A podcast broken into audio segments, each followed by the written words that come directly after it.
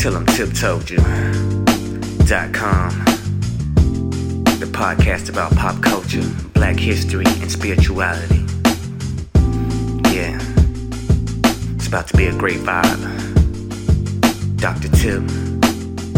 Gonna take it away. Tell 'em Tip Told You.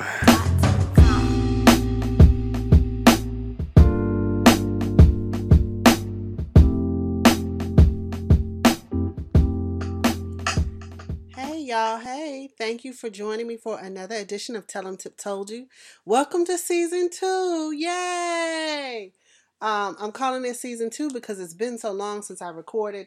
Um, I wanted to just start fresh. So, this is season two, episode one.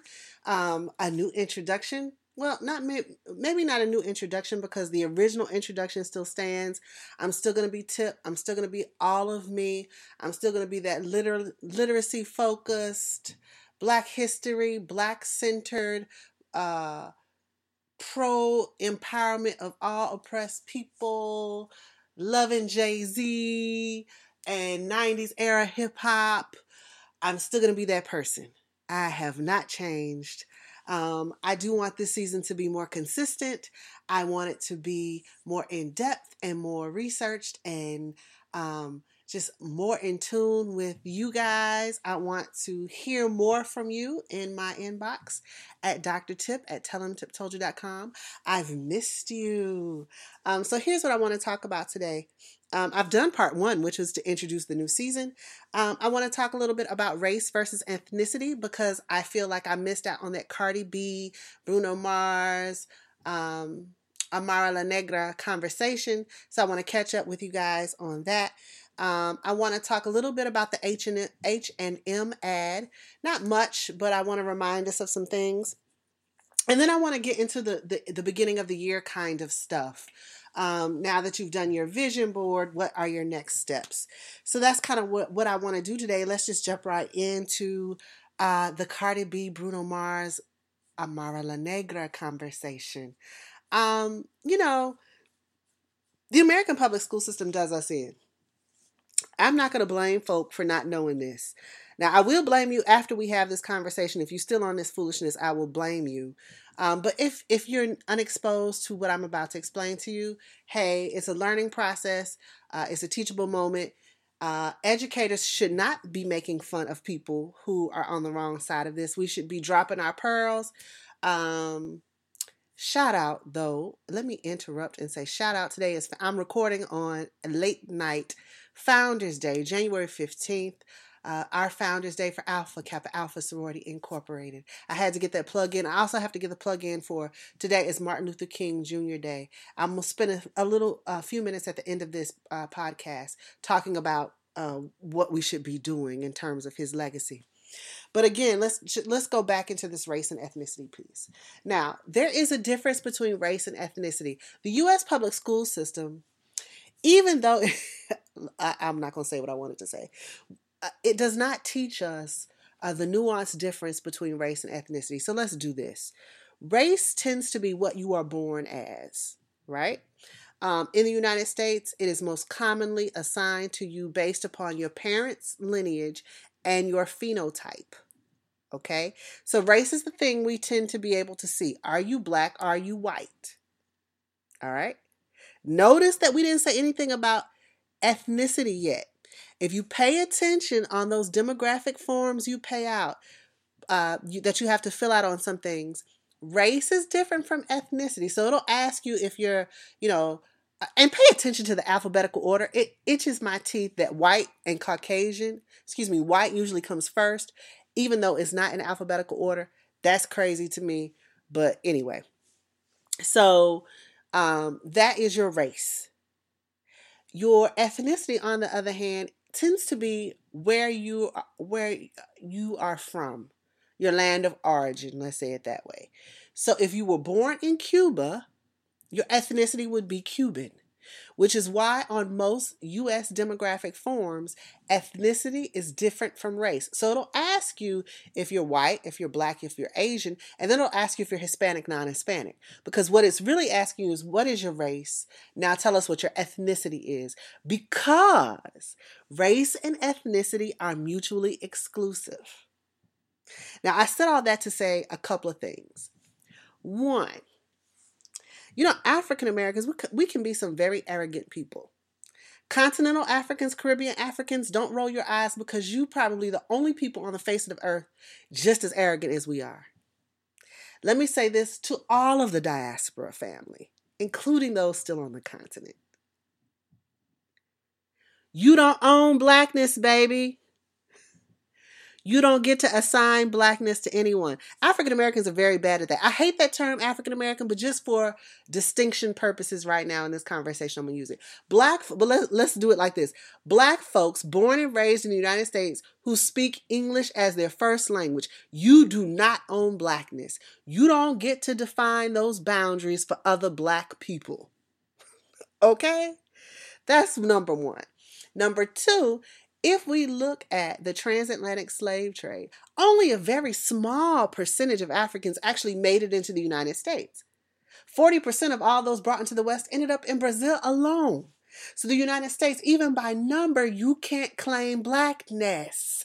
You can't do it. Guess what? If you were born in Nigeria, Zimbabwe, South Africa, anywhere on the continent, you too get the same sermon. You do not get to define who is black and who is not. Because my Africans that were taken from African soil, I'm sorry, my see the Freudian slip. My ancestors that were taken from African soil, you don't get to tell them who they were. Because I guarantee you they were more African than people living today. All right? So that's number two. Number three, close your mouth, walk into a store, you all will be treated the same way. You don't get to define blackness for other people. Now, in reference to this Bruno Mars, Cardi B stuff about them performing black music, one, I don't know of anyone else besides Bruno Mars right now in mainstream music that is bigging up black music the way he does. I, fight me on that. I can't think of anybody who, in their interviews, honors and respects those who have gone on before the way he does. And y'all were letting Ju- Justin Timberlake slide, even after what he did to Janet. Y'all let Robin Thicke slide. Don't act like you weren't bumping Jon B back in the day. This is a man of color whose mother is Filipino. And I just want to point out that Africans were there too. All right, so there's a, di- a diaspora that goes into Asia. We don't get to define blackness for people. Now, whether or not Bruno Mars self identifies, let me just remind you that passing is not a new thing. And as my father likes to say, being in the woodshed ain't new either. So some people with black blood who may not know they got black blood, or he may not have black blood. But what I'm saying is we don't own those boundaries. Now I'm not talking about no Rachel Dolezal foolishness you know, that transracial foolishness. She's white. She's delusional. She has a very superficial understanding of what it means to be black. But I do want to say this. This is point what, number four or five about this Cardi B Bruno Mars situation? Because I think La- Amara La Negra, we took care of her in point number one. right? You can be you can be black and be from somewhere else, okay? Um, we so we've taken care of that. But in terms of this Cardi B, Bruno Mars, who gets to own black musical sound, um, especially that sound that is heavily influenced by hip hop, let's go back to the history, right? Hip hop started among members of the African diaspora. Not all of them had the ethnicity of American when it started. So if Cardi B, someone from the diaspora part of the Caribbean, performs the music that her people helped create, that's not appropriation. Okay? There is a difference between race and ethnicity. And I want us to be more informed when we have these kinds of conversations because some of y'all sound real unlearned. So let me say this study the definition of diaspora. Look at where we ended up. See, Africans have been around the world since the world has been round. We exist almost everywhere. So simply saying someone's parents are from another place does not negate their blackness. Saying that someone speaks another language does not negate blackness. And let's go back to point number one. None of us have sole ownership over the boundaries of blackness. Right? Okay, I'm off that. Um, I didn't do everything I wanted to do there, but I think I hit enough to say, you know, we can't afford to be divided by language, by religion, by class. None of this. Black folk can't afford to be divided. And we're dividing ourselves over very superficial things, and we are very ahistorical in that division. Like if we go back three or four generations, we can't tell who is whom. I remember when I had my DNA test, the AfricanAncestry.com, and I got my results back, and I was very sad. And I was talking to my grandmother about it, and she said, "Baby, back in them fields, everybody was going with everybody anyway." Right? Who shares your culture? That's what you need to be concerned about. Who shares your culture? Who believes in black cultural ethos, this idea of cultural harmony? Who believes in honor, honoring the ancestors? Who believes in taking care of the elders? Who believes in protecting the children? These are the people you need to be unified with, regardless of the language they speak, regardless of the God they worship, regardless of any of that. That's who you need to be aligning yourself with and worrying about what language one speaks. That's a that's a distraction. Let me just let me just say that. And I'm saying all that to say this. We as African descendants need to be more disciplined in our learning. Whatever it is we're seeking to understand, we should have the discipline to go out and to learn about it. Not just spout off off the cuff, uninformed, um, you you googled it and you read your, your first two or three hits that's not enough. If if you do feel uncomfortable about someone um, appropriating your culture like that's your first assumption how about you do some research? What's their lineage? Go to that place. What's the history of this place? Is there a significant african population in that place how did they get there? What has been their ties to U.S. culture since then, etc. You shouldn't just pop off the first day you hear about something or the first time you see a video. Uh, I'm getting ahead.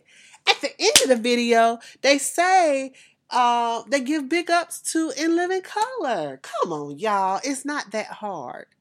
It's not that hard. Oh my gosh. Anyway, all right. So I did that. I did the race and ethnicity piece. What was the other piece I said I wanted to do? Race. Oh, the H and M ad. Okay, so the H and M ad. Listen.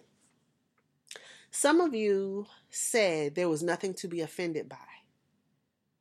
That comment is ahistorical. You need to understand how the images of black humanity have been used to create justification for some of the things you are concerned about. Right? So when they kill, when they lynch, when they shoot down like a dog in the street, Mike Brown, it's be, and then they get off because they justify it by saying they were afraid, then you need to understand how the images of black men as beasts help support that narrative of I was afraid, therefore the murder is justified. Right? It's systems work in pieces. You can't separate one part from another. The systematic use of images to support the dehumanization of black bodies allows people to be justified in their murder, their lynching, their destruction of those same black bodies right? So it does matter. Just say you don't understand why it matters to some of us, but be assured when I tell you it does matter. There is a, oh, I'm on my soapbox today. I missed y'all and I haven't been able to vent, so I'm sorry it's coming across like that. But let me try to explain this. Uh, let me just say this. I don't want to explain it. Do me a favor. There are two documentaries I want you to to watch. If you have access to a community center, don't watch it alone. Watch it with two or three people, y'all have a conversation. The first one is Ethnic Notions. That's more academic, but it really does help unpack the images and how those images support the treatment of bo- black bodies based on the needs of the dominant culture at a given time, right? Because the images change over time. For example, during slavery, there was this need to show black people as content and happy and safe, right? So you have the Uncle Remus trope. He's a safe, happy Negro telling stories to the little children, right? So he's safe. But after slavery, there is a need to control black bodies in another kind of way. See, Uncle Remus needed to be used to justify slavery, to rationalize its existence. These soft, docile, uh, dim witted uh, humans needed to be taken care of, so slavery was a good institution. That's how the image of Uncle Remus types supported slavery. But post slavery, we have to create now an image that can be used to rationalize the imprisonment of black bodies, right? To be controlled in sharecropping and chain gang systems. So now you have the brute, right? The dangerous black beast that has to be controlled, right? So the image shifts because now the system has to justify its um, imprisonment of black bodies. So we always have to be careful and pay attention to the images that dominant culture puts out about us because eventually those images become the rationale for the mistreatment of ourselves, especially our bodies. So what we need to be doing is yes, very upset about the H&M ad, critiquing it, right? Teaching our children what because it see it's the younger generation who's saying i don't understand this because we've never taught them to pay attention to the images as justification right? They think they're beyond that but we have to show them how it all fits together like a beautiful puzzle. Well a nefarious puzzle right? It all fits together like a puzzle. Now here's i, I do get the young generation's frustration though so here's what I do think we need to be doing. While we are critiquing H&M, we shouldn't have been spending our money there anyway. Right? You should already be investing in black owned businesses that support your communities. But what I want our young people to, eh, well, all people, I'm not going to put it all on the young people. What I want our people to understand is you can critique something and simultaneously be centering yourself, right? I shop in black owned. I I don't shop at H and M, so I can critique it, and they still ain't getting my ducats, right? So let's do that. Let's let's understand that. And let me say this: before you get in social media and in public saying you don't understand why other black people are offended, if a majority of black people are offended and you are not, rather than spouting off that the rest of us are just overly emotional and too sensitive, how about you have a conversation with some of your elders and see if there's more to the story that you may not know? And it's okay if you don't know, right?